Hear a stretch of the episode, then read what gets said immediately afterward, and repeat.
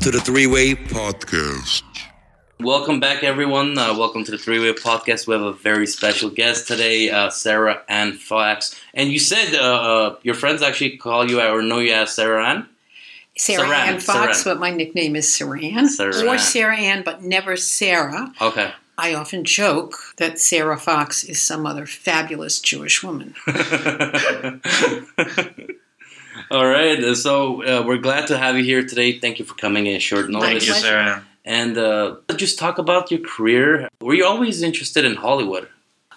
Yes, my father. I grew up in Fall River, Massachusetts, and my late father, Seymour Filler, was a lover of entertainment. He subscribed to Weekly Variety, and I grew up every weekend in the movies. My parents went to the theater. I mean, I grew up in a, quote, cultured home, and I was always fascinated by my father's fascination with Hollywood and the creativity that's in Hollywood. So as from a young age, I always wrote and had strong opinions.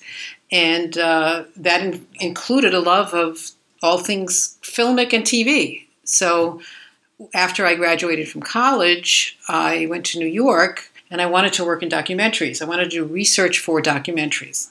But I wound up ultimately in fundraising for an organization affiliated with the State of Israel. So, you know, we can't see around corners. We just never know what is going to pop up. Yeah. You know, so yeah, I've always movie stars. When I was 8, 9, 10 years old, I bought all these movie magazines every week. And I used to cut out the pictures and put them up on the wall. Yeah. Awesome. You know, the Dream Factory. Yeah, I bought it all. There definitely it fired my imagination. Because I would go to the movies and come out, and I'm sure that when you go to a great movie, you come out and you're in the movie. And you kind of carry the aura of the great movie with you. You do. So if it's a musical and there's been dancing, you're dancing down the street. Yeah. And a lot of people go to the movies and say, that was nice, and then they go out for dinner, and that's it. And that's fine. For me, because of my imagination and my ability to have a very active fantasy life, movies just fed that. So when did you say that, you know what, I'm going to push this? And of course you're serious, but like, when did you say, you know what, I'm going to take this to another level? I never actively said that. Okay. For me, things happened, and I responded. So after I graduated from college and went to New York, I had lined up a civil service job in the town next to my hometown in Massachusetts, and the plan was for me to work there for a couple of years, live with my parents, and then go to New York. And a friend of my mother said, you'll never leave. You have to go now. You'll get too comfortable, and you'll marry a nice Jewish boy from Fall River, Mass., and you'll never go and live out your dreams. So a week later, I was on a bus to New York. Awesome. And I was working as a Kelly girl, which was temporary secretary work. And I had worked for a safe company, an insurance company. And I called my counselor and I said, listen, I'm a graduate of Brandeis University. I'm really smart. I want to do something interesting. And I went to work on the Dick Cavett Show, which was a daytime talk show he had in the late 60s. And I was their receptionist for a couple of months until I was summarily fired for a couple because I was late a lot, and so over the years I've learned, you know, 10 minutes early is on time.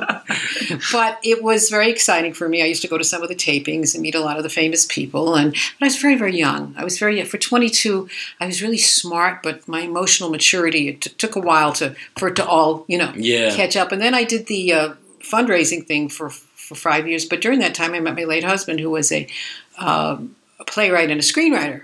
And we got married and moved out of Manhattan to Queens for 2 years. And then I went on I had been on a couple of quiz shows. I was on the original Jeopardy. I won on that and another one. And then I went on the $10,000 Pyramid and won $11,400. And he was halfway through a screenplay. I had a job I didn't like. We had no ties to the community. So we took the two dogs and moved to Hollywood and said, we'll stay 6 months. If it doesn't work out, we can move back. And we never went back. He proceeded to have a bit of a career. And I got a job as a director of development for a producer at 20th Century Fox.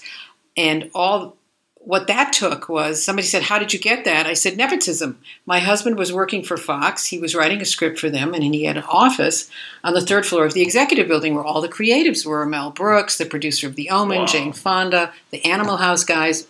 So I wrote a letter to all the producers that he distributed that said, there may be 8 million stories in the Naked City, but There are 5 million people in LA and everyone has a script to go with it. Surely your office must receive its share of scripts.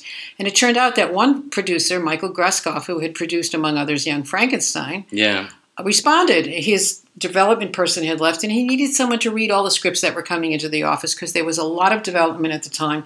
The studios were throwing money at producers to develop scripts, hoping that out of the selection would come something that could be made into a movie and be successful.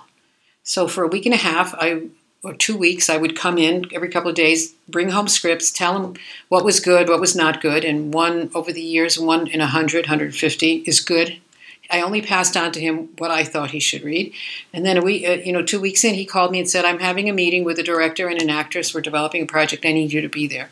And from then on, I had this job as his director of development for almost 5 years. During that time, I had 2 children, 2 sons who are now grown. And it was an incredible experience. And I met movie stars and directors and ate in the commissary and all of that. And the most exciting thing for me to do was to meet the writers that I admired, and I got to do that. That's an incredible story. We developed over 20 scripts, and we made 3 movies. Werner Herzog's Nosferatu. I don't know, you know who Klaus Kinski is? If anybody out there listening knows who Klaus Kinski is, I met him when I was pregnant, and he scared the heck out of me. And Werner Herzog scared me at first, but he's a really sweetheart. And then also Quest for Fire and a movie called My Favorite Year with Peter O'Toole. Wow. Yeah. So it was and I was in the room when it was thought up. I brought in the original writer, and the creative process is interesting because you can start a meeting with one concept and an hour later come up with something else because 3 people are just throwing ideas out. Like if you had to list the basics of being that creative development person, what are some of the processes that go through with taking a script and trying to bring it to life? Well, first of all, you have to be able to recognize good material, good writing, and understand also who you're working for and what they're looking for. So one might come up at that time. We were just looking for something that would appeal. We were looking for good writers, and what we would do is they would come in the office and we would say, "We like we think you're a good writer. We're not interested in optioning your script, but what are you passionate about?" And they would pitch. They would pitch to us. And other times, my boss would have an idea for something, and we'd throw it out to a writer. So, but today, I think it's a little bit more focused in the sense that when you pitch, you have to know who you're pitching to, what studio, what network, what channel, what streaming company. You have to not pitch a rom-com to Sci-Fi Network, for instance. So the process is know who you're working for, what they're looking for. There may be scripts that need rewriting, so you're looking for writers in the genre that they're in who can do a good rewrite, or even not in the genre, but somebody who knows how to take a script that needs work and make better. So first of all, you have to understand the animal, which is your boss, which is your company. And then you have to have taste. You have to be able to recognize good writing. Then it becomes interpersonal relationships. Because if you're in development, you have to be able to engage with people with different personalities.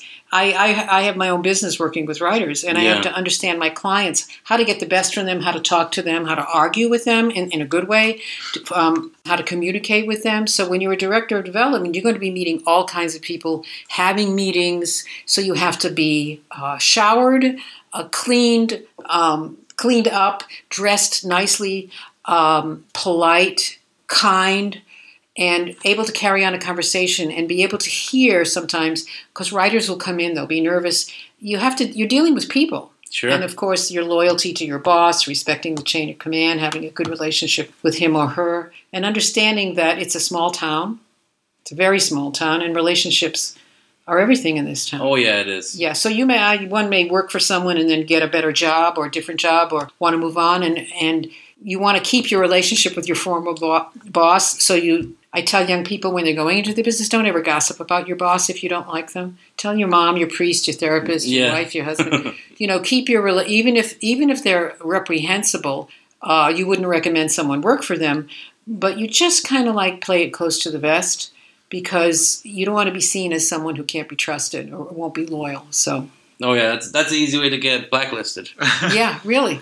What are you doing now? You're a story editor, right? I work with writers. So right now I'm in the middle of reading a novel by two writers and letting them know what I think about it as a novel. It's a young adult novel. That's one thing, because they trust they've heard about that I have a reputation. Yeah. And I'm also writing a treatment, because I'm also a writer. I have an agent that I haven't spoken to for a while, but I am writing a treatment based on the real life story of a woman from Vietnam. And so I'm writing a treatment based upon her life, in the hopes of possibly writing a screenplay. Yeah. And I'm also rewriting a screenplay of a script of a book that I adapted for a client. I'm doing the revisions on that.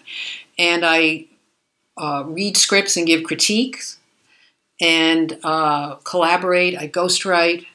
I do many, many things in my business. And I also work with a writing organization, the Greater Los Angeles Writers Society, that has 3 conferences a year, and I participate in them by hearing pitches, appearing on panels and workshops. And so I stay pretty busy. And I also worked under Dan Watanabe's Ideas Grant for 4 or 5 years, as a professional expert in story and screenwriting, and spreading the word about all the jobs in Hollywood and teaching people who are interested in getting into the business, all the tools of the trade. Yeah. It's very important. That's incredible you're doing that. Sounds like you have so much experience. Do you have clients that are signed with you, or do you just provide the service, like being a story editor? Do you have people you represent? I don't represent people, no. And I also tell my clients I'm not in the business anymore. Yeah.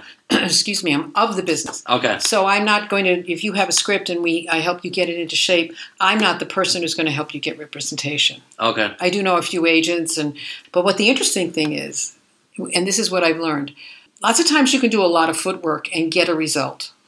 We do footwork and the results are really out of our hands. Yeah. And so sometimes for me it's been meeting someone at a dinner party or answering the phone, or I have clients that found me online from Kentucky. Wow. And when the phone rang, I had no idea this was going to happen. So for me, it's not like I don't ever do any footwork. I show up at things, I have business cards, I talk to people, but I have learned to be very patient and not to get invested in results. And it's very interesting because I will get spiritual, but when you say to the universe, here's my footwork, I showed up, here's this, here's that, things kind of work out in interesting ways. Yeah, definitely does. Yeah. That's just never know. Sarah, so when you get, let's say, like you get a screenplay or anything like that, is there any key elements that stick out or that you look for that should be in there that's not? I happen to read screenplays down the middle of the page because my thing is screen dialogue. Oh. Because with my screenwriting clients, I tell them I can help you with structure, with adding, deleting characters, changing the sex of a character, moving it from Chicago to New York. The butler did it instead of the maid. I can help you with that. We can sit down and restructure. We can do all those things. But what I cannot do is teach you how to write good dialogue. You have to have a good ear. I can show you a side of dialogue that's boring and on the nose and too long. And then I can show you a way to rewrite it, how I would rewrite it, because I am excellent at writing dialogue. But they have to be able to do it on their own. They have to have a good ear or develop one. I agree. And so to me, that is the most important thing, because lots of times you'll see writing teams, and often that is because somebody's really, really good at dialogue but has trouble with structure. And the other person picks up the slack. And then they read, they work together. Yeah. It isn't that this one has that alone and that one has that alone, but people have greater strengths in certain areas. And so, but screen dialogue moves the plot along, reveals character and intent. And yes, of course, it's a visual medium. So, your descriptions need to be spare and indicative of what's going on. Sure. And never revealing what the characters are thinking. So what I'm looking for is some ability and someone who has a good sense of story. But everybody is at a different place. Oh, yeah. So working with neophyte screenwriters who really don't know what they're doing, it's really basic. So they get assigned a lot of movies to watch and listen to, turn their back to the screen and listen. And then with somebody who's further along the way, it's refining it. It's helping them cut, move things around. So every client is different. But what I look for is a modicum of talent. and ability. And I don't like to, I have never turned anyone away, but I've often had to be very, very honest with people and say, you might be better off writing this as a novel. Yeah. Because your prose description's amazing, and I can see this as a novel, or hiring someone to work with you, you know, or finding a partner, you know. So the main thing for me is a modicum of talent and a willingness. I think that in all aspects of life, all we're asked is to be willing and teachable, right? Yeah. Willing and teachable. So if somebody's willing and teachable, then I can help guide them to a place where they can maybe get better or take it in a different direction. For me, it's a way to make a living, but also I'm not here to take someone's money. I'm here to help them and make a living. Yeah. So I'm always advocating for the material. I feel like that's important because you want... If the only way you're gonna grow is if you get on a shoot. Because I'm a writer, and like every time I give my script out to a friend or someone to read, and I tell them, I'm like, please be brutally honest. Mm-hmm. I'm not gonna get upset, but like if you're not honest, I'm not gonna take anything that I need. You're not gonna learn fix. From it. Yeah. I'm not gonna learn from it. I want the honest shoot. So if it's being ruthless and like hurting me, I'm not gonna be hurt. I want to fix the script. I want to make it work. That's the whole point. Yeah. And it's hard to hear. Some people have no problem when someone gives them notes. And I have a friend who was a successful screenwriter who's had movies made. And we were at a workshop for an organization that we're affiliated with where we mentor and consult. And we were talking about rewrites. And he said, when I hand in my first draft, I hate getting notes because my baby's perfect. And I laughed. I said, I really, really understand. For some of us, it's a little harder to hear notes because it's like a child. It's like someone criticizing your beloved child. But I think once one can get past one's defenses and hear, especially when people get invested, if people really like the script and it needs work, you can tell when people are like just pulling your chain or being critical for the sake of it. And other people say, wow, I think this should happen because in that scene this works. But then you've touched somebody. Yeah. You understand? And they're invested in helping you make it better because they like it. And it's different. Like if you have someone that's a professional screenwriter and he doesn't want to hear anyone's like opinions, that's different, but if you're an aspiring screenwriter, you're just starting off, you better be open to absolutely criticism. And even the professionals, they're hired, unless all of them are hired hands. Even when they write a script, a spec script, one they write for their own, not getting paid, but they want it to be optioned or bought by a studio or a production company, they have to hear notes. But they might have, because they're financially okay, and they can pick and choose. Yeah. They can hear notes from somebody and say, nah, they really don't get this. So the notes for a writer need to line up with, somebody sees my vision, somebody loves my characters and likes this story and wants to make it better. Someone else is just criticizing me because they need to justify their job, You just have to be careful in this town when you do get notes. I feel like... we talked about this earlier, but I feel like more nowadays they're more sensitive. I don't know what happened to good old taking criticism, especially if it's going to help you grow as a person. I feel like it's being a little sensitive, and ego is really blocking them from growing as a human being. You got to be open to take all types of criticism and learn. The whole thing is you're learning, and you never stop learning. And it's better when somebody who's experienced it to hear from them and get an idea, because again, it's not one way of thinking. You're trying to reach a broader audience. I will tell you, I think one of the hardest things for me, piggybacking on what you're saying, Vasily, is as a mother, when my sons have had to tell me something I'm saying or doing bothers them or upsets them, and they're not, and that's the. First of all, I don't deny their perception. I've learned the hard, not to deny their perception of reality, to respect their feelings, not try to talk them out of, and then to it's the hardest thing to take a look, for instance, in your personal life at your own behavior when someone you love and respect tells you, hey, that's not okay, or that hurts me. So rather than get defensive, but it takes a lot. Some of us come to it, hopefully when we come to it, to say, you're right. I apologize, and I'm going to look at that, then they stop. But when you defend yourself, when you're wrong, when you've been wrong. Yeah. So I think, that's a template for me for maturity. And it's a one day at a time, to be in that, that's what they call that space, to take it into the professional world, especially when you've got something you've created, you've had in your mind, you've labored over. And so I think that for all any writers listening, Be careful who you show your scripts to. If you feel that someone who's interested in your script is not going to serve your material, and you have to feed by, baby needs a new pair of shoes, then you may have to go with that person. But try and affiliate yourself with people who are going to respect your vision and be excited by it and want to make your script better. I love the tips. Yeah, definitely. I mean, you know what it is too? Like, even acting class-wise, like when you say it like that, like I feel like it's not like you're babying them, but like if you're showing the same enthusiasm as they feel for that project, like it's different. It kind of motivates them to do better or try to shoot for maybe the impossible. I also think this goes back to we are creatures who do live in the moment. I mean, we're filled with memories and the anticipation of the future or the fear of the future, whatever. But the interesting thing for me is I never know in any situation, whether it's a dinner party or a meeting with a prospective client or someone who wants to partner with me on a workshop, writing workshop, anything that I show up for.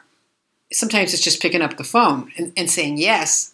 I never know what the results are going to be. And for me, when I relax and say yes as often as possible to invitations and opportunities, I mean, it sounds corny, but for me, it's like, whoa, I didn't see that coming. We can't see around corners. So my advice to anybody who wants to get into this business or any business or just life, go on the blind date. You can make an excuse and leave after 20 minutes if they're really a jerk or whatever, be safe, meet in a public place, blah, blah, blah. But say yes to as much as possible and also learn to say no when your gut tells you to say no. Yeah. But for me, what I used to do was if I said no to something because I was exhausted or there were going to be 12 people there I really didn't like or whatever, I would feel like I'd missed out, the whole thing of missing out on something. And what I realized is if I am in line with that gut thing where you just know I'm okay. Yeah. And other times I'll say no because I'm being a pain in the neck in my own life. No, I know. Why are they inviting me? They love me. They want me to come over. Oh, to heck with, just getting into like that whiny space. I just take a shower, get dressed, perfume, makeup, and I go and I have a great time. So for me, I can be very contrary, and I can say no just because. And what I've learned is to override myself. I think one of the things when we know our weaknesses, we know our stuff. Lots of times, for instance, I will meet a new person, and in my head, I'm like super judgmental. And what judgmental is judging someone on superficialities. In life, we make judgments which are wise and reasoned to take care of ourselves. So they're two different things, right? Judgmental means I'm going to serve my ego. I'm better than you. I'm less than you. Oh, I have prettier hair. Oh, she's thinner than me. Whatever. That's judgmental. And for me, my brain goes all this. And then the minute I start talking to someone, it all goes away. And I'm just kind and nice and gracious, and I get to know them. So I think taking that life skill and knowing my defects of character, as they say in the 12-step programs, and taking contrary action and not being a spoiled brat, if I can take that, if anyone has any defects of character or weaknesses or whatever, and take that and take a look, and how am I going to override them when I'm in a professional setting? How am I going to be respectful and open? And I don't have to accept every single note I'm given. But if somebody gives me a note about my script and I don't agree with it, but then I think about it and I write it that way, and then it leads me to something else. It leads me to something else. Because two people can be in a room having ideas back and forth, and out of it can come a third idea from the synergy, right? Yep. Because all creative story conferences are this.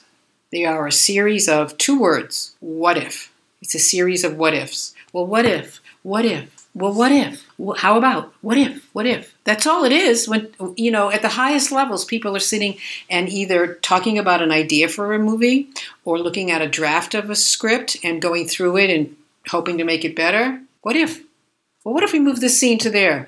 Well, what if he's not 27, but he's 37? Because you understand what I'm saying? Definitely. Yeah. Mm-hmm. And so for me in life, and I'm not here to be someone's guru, but for me in life, I say, well, what if I say yes to that invitation? Even though all I want to do is stay on the couch and watch the Dodger game. I have DVR. That's why God made, TiVo and DVR. And I can watch it when I come home. So, I I just go through the motions. I get in the car and I go and I meet somebody who needs a writer, or, you know, at some point maybe I will go into a dinner party and meet my second husband, because my husband died about 20 years ago. I just never know, you know. So say yes as much as possible, as long as it's not illegal or dangerous. Yep. You know? Yeah. Say yes as much as possible, because you can always leave. You know, you can always leave. And there's something about the energy when you walk into a room. Mm-hmm. You know, I went to a organization. I was invited to a luncheon, and there was a speaker and something I'm interested in. And they charged me $40, which is fine. They're beautiful, beautiful setting. And the people who run it, I know them. They're very nice. But I didn't know anybody else. And I went there, and I walked into the room, and the energy was so low. People were not very friendly. Only my friend and his wife and one other person were really open. There was just, and the food was terrible. And the speaker was pretty good. But I've never gone back. They have monthly meetings. I've never gone back. Because the energy wasn't right for me. And I can go other places to work out, you know, to meet other people who have interest in this subject, right? Sure. So I said no. Never told my friend why, because I don't want to hurt his feelings. I just said, you know, my schedule, and you're in Tarzana and I'm in Silver Lake and blah, blah, blah. You know, sometimes not telling the whole truth is helpful. But for me, I just didn't want to be around that energy.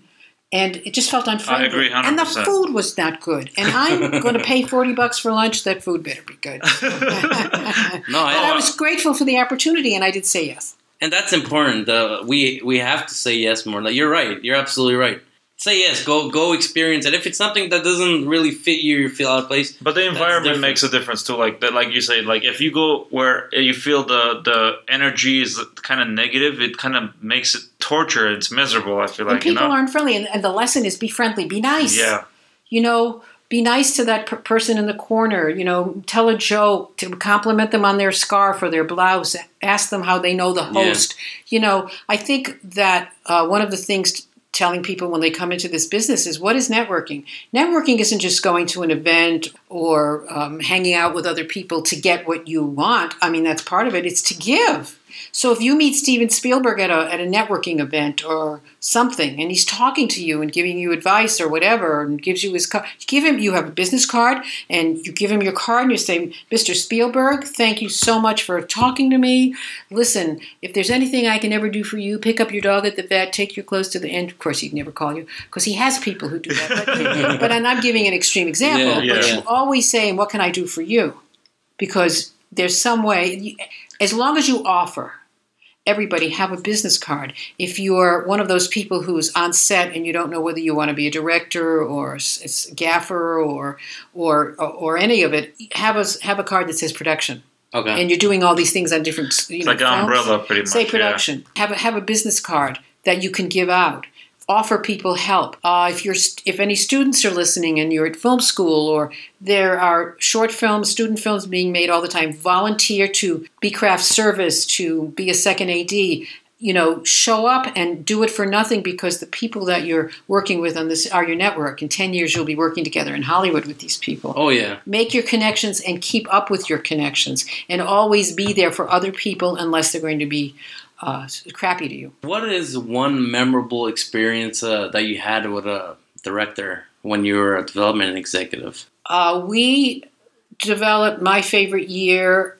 It started off as an idea for a Western, a road picture, and then my boss, Mike Greskoff, and Mel was around the corner, Mel Brooks, said, I've always wanted to do some experiences working on your show of shows, which was a live one-hour comedy show in the early 50s that Mel Brooks and Neil Simon and Woody Allen worked on with Sid Caesar, who was this big bear of a comedian, very physical, very talented, very brilliant. And Mel would tell stories. They worked at 30 Rock, and one time he hung Mel out the window. He was crazy and talented. And the writer's room, and he used to tell stories about it. And so Michael said, I've always wanted to do a film about that. And we came up with this idea that a Errol Flynn type character who was kind of washed up would come and be on the show and blah, blah, blah. So we took it to Mel around the corner, and the rest is history. The way you say, we're looking for a director. So we make a list of who we think would be right. And then we call their agent, not available, because it's all about schedule. Schedule comes first. So Richard Benjamin, an actor, was like 7th or 8th on our list. And one Sunday, the writer, we went through a bunch of writers, but the final writer, my boss and I, went to Richard Benjamin's house in Beverly Hills. And he was married to an actress, Paula Prentice. We met her. And we had a meeting with him. He'd read the script. And he became our director. So the experience was, you chances are you will not get the actor, actress, director who's number one on your list. Yeah. Because they either don't like it, or they're not available, or the money's not right. So it's just amazing that not only anything gets made, but anything good gets made. It's crazy how it works out. So what do you say to new screenwriters what are some ways to look for a writing partner? How would you go about that? Well, you don't always have to like the person or be best friends with them.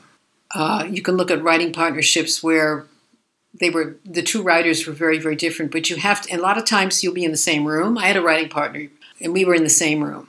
And she was a pacer, and I would lie on the couch and read the paper because she was so worried about structure. And I used to just listen to her and then just eventually put the paper down. And, I was like trying to relax my way into the process. But she was very good at structure. And she happened to be my best friend, so that worked out. They don't have to be your best friend. They have to be someone you can come to terms with creatively. Lots of times they might be in Idaho and you're here. I know back in the 80s there was a writing duo. I can't remember their names. They didn't live in the same town, but they exchanged pages and they talked on the phone. So you're looking for somebody who has talent, obviously, and someone you can communicate with. It doesn't mean you're always going to agree or you're always going to get along, but that you can come together and create something. And so everybody's different. So it's like dating, but you don't have to marry them, and you don't even have to really like them all that much. You have to have some respect for them. Sure. And also you have to be able to, if you're interested in a genre, you have to be able to write a script that reflects the genre at its highest level, which means that someone like me who's not terribly interested in science fiction, horror, or fantasy, that if you take me to see a really great science fiction, horror, or fantasy film, it's going to transcend the genre because it's going to be a great story, and it really doesn't matter about the genre. I'm going to be drawn to it to find out what happens next. On my email, underneath my signature, I have a quote from Pat Conroy, the writer of Prince of Tides and The Great Santini, and he wrote, "The four most powerful words in English are tell me a story." And for me, storytelling has 8 words, tell me a story, and four other words, and then what happens. Shakespeare to soap operas, and then what happens. That's all we want to know. Whether it's, the evil twin's going to get her way on the soap opera, or will Hamlet kill himself? Yeah. Excuse me. Sarah, so what do you do, like, when you're not working? Like, what do you do for fun? What do you do hobby-wise, or get away from? I like to cook because I watch so much on the Food Channel, and when I'm cooking myself some, I realize that I'm using the things I've learned. It's almost like osmosis. Like, texturally, I need something crisp, So I like to cook. I read, I walk. I walk in the mornings, and I watch great TV and movies. Nice. Awesome. Any particular, like, TV show? And music, show? Of course, music. Any, like, TV show that you really follow? Or? Well, I just finished, I had to catch up, the 4th season of Peaky Blinders on Netflix. Oh, wow. I love that one. That was really good. I can't wait for it to come back. And now it's coming back in a month, the 4th of October. And I am making my way through the 3rd season of Glow, The Gorgeous Ladies of Wrestling, on Netflix. And a lot of people have criticized that season, and I like it. I like what they're doing with the season. I watched all of them. The 3rd one, I kind of got stuck after the 2nd episode, but like it seems a little bit slower paced. I don't know. It's slower paced, and it's really focusing not so much on their performances, but on the relationships. Yes, yes. And I'm a girl, and I like relationships. Mark Maron actually on that show too. He's awesome. He's amazing, what they're setting up with him and Ruth. Yeah. I mean, all you want to do is for them to be together. Yes, yes. And when her boyfriend is acting funny and sweet and nice, I'm angry because I want her to break up with him. So it's see how invested we get? Yes, 100%. The challenge for any great writer or any good writer is to make your audience invest in the characters and the outcome of the story. You're right. What happens to them? I care. And there are times when I'm watching something and I'm so invested, and of course there's this suspension of disbelief. You can't be so sophisticated that you go, oh yeah, this is just a movie. That's not really blood. He didn't die. In our minds at that time, that person died, got injured, lost their child, the whole thing, is that sometimes I have to stop it because I get so upset. Yeah. The older I get, the more upset I am when bad things happen. But I barrel through it because Because, you know. You're emotionally, like, invested pretty much. And so you and you're right about that. Like, there's that's great story. No, it is. Yeah. Because, like, TV shows you watch, like, if a character gets killed off, you're like, there's episodes I've seen where a character died off. I'm like, you feel like somebody died. Like, okay, it's hard to get up. I don't want to give anything away because some people may not have seen it, although it came out 2 years ago. But the fourth season of Peaky Blinders, have you seen it? Yes. Somebody dies. I think you know who I'm talking yes. about. Towards the end. Yes. And I got so freaking upset, and I was watching with my older son, who had already seen it, but was watching it with me, and I stopped it. I put it on pause, and I said, What? No, he can't. No. And then we continued watching, and well, whatever. And so I was so upset, I almost said, I can't watch this anymore. I love him so much, I can't watch this anymore. And so, well, you know what eventually happened, but... It was very, very upsetting for me. But somebody had a T-shirt that said, I don't care who dies in the movies as long as the dog lives. So sometimes we're more upset when an animal, when a dog... I swear, like, I find myself, when I'm watching, too, like, if an animal's going to die or something, it's harder for me to take that one. I know. I'm like, no, like... They're innocent. It's like it's like children. It's like, the innocent, That's how I felt about the SOA, Sons of Anarchy, when Opie got killed in the prison. In prison, It was so difficult to watch that scene. Because you loved him. You were about him. Character. It's really interesting. And then you know that after that scene was shot, he got up and they all went to lunch and he played chess with the director. And the suspension of disbelief, which means that we buy into it as if it's really happening, is really important. It's vital no matter who you are. Mm-hmm. When The Sixth Sense came out 20 years ago, there were people, I was speaking to them about it afterwards, and they said, oh, I knew 5-10 minutes in that he was dead. And I said, oh, poor you.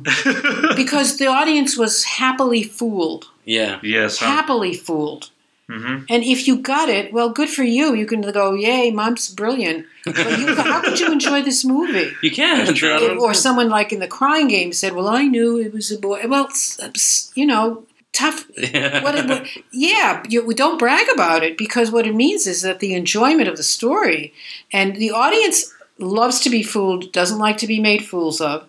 And there's a fine line between fooling us, surprising us and making fools of us by not having a denouement, a climax, an ending that's satisfying, by pulling the rug out from under us, by doing what Dallas did in the last finale, the finale where it was all a dream. Yeah. Or in a wonderful show from the 80s called St. Elsewhere, about a hospital in Boston, where everything that happened over 6 or 7 years was in the mind of an autistic child who was one of the characters. Wow. I mean, it was like it annoyed people.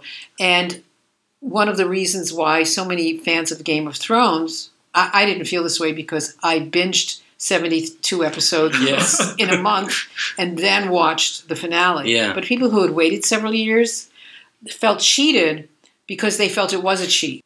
And for a lot of people, to them it was. To me, I got it. Yeah. And I thought, they could have done this differently, but I wasn't offended. But a lot of people... I agree with you 100% on that. I wasn't a fan. I got why Daenerys did that. I totally got it. Uh-huh. I agree 100%. It made sense. Yeah, she had her lover rejected her. She had lost Jorah. She had lost her best friend. She saw her beheaded in front of her. She was... Maybe it was that time of the month. Who knew? But she kind of went off the deep end and used that power for... Not in a positive way. And but I got it. I mean, I totally got it. And I would have loved to, I'd love to see what happened to, now I can't remember her name, but the younger one who goes off to the West.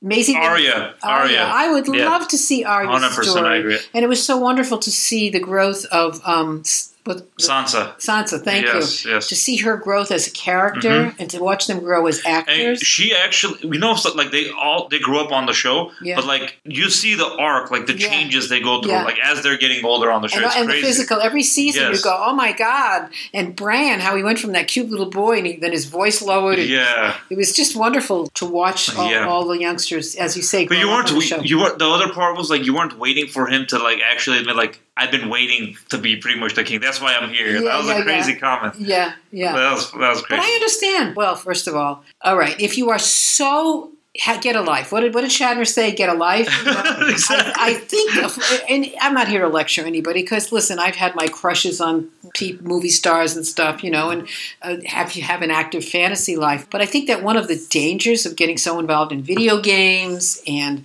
Dungeons and Dragons and Game of Thrones is don't do it at the expense of a personal life. You know, yeah. There are times when we've all done it, mm-hmm. when we take time off. You know, we've had a breakup or we're depressed or whatever. But if you live your life that way, I mean, go to Comic-Con, dress up on Halloween, but date, get married, have children, you know, have friends, you know what I'm saying? Get off your phone, you know? That's another one. Get off your phone. That's one of the ways, like social media, whenever I want to watch a specific show or movie, I'll never go online and like read people's opinions because I'm like, they're going to ruin it. Yes. I want to see it firsthand before I see what other people want. Then I read everything. Yeah. And I read the external reviews and the user reviews and see if I agree.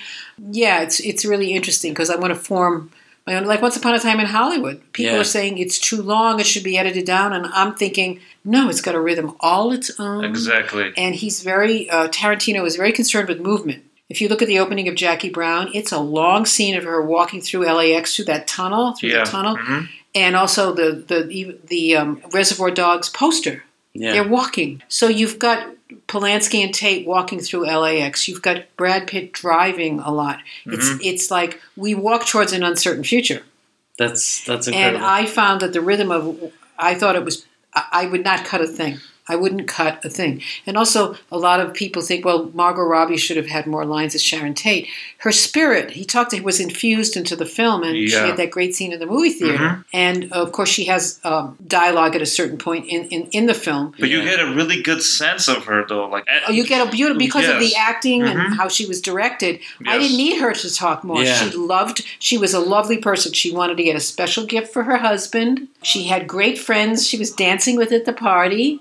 Right? She's an actor. She loved seeing herself on screen, but she was so polite in asking if she could come in and watch the film. Yeah. She was a lovely, lovely person. I loved it. Like, initially when I was first watching it, of course the ending, it gives you a better perspective. I saw the ending, I'm like, wow. I was at an awe moment where I'm like, well, it makes sense. It felt so good just to watch that storytelling. And we're not going to spoil it for everybody. But it was great. It was great, and I think Tarantino as a director relished the freedom of being able to do that for a broken heart.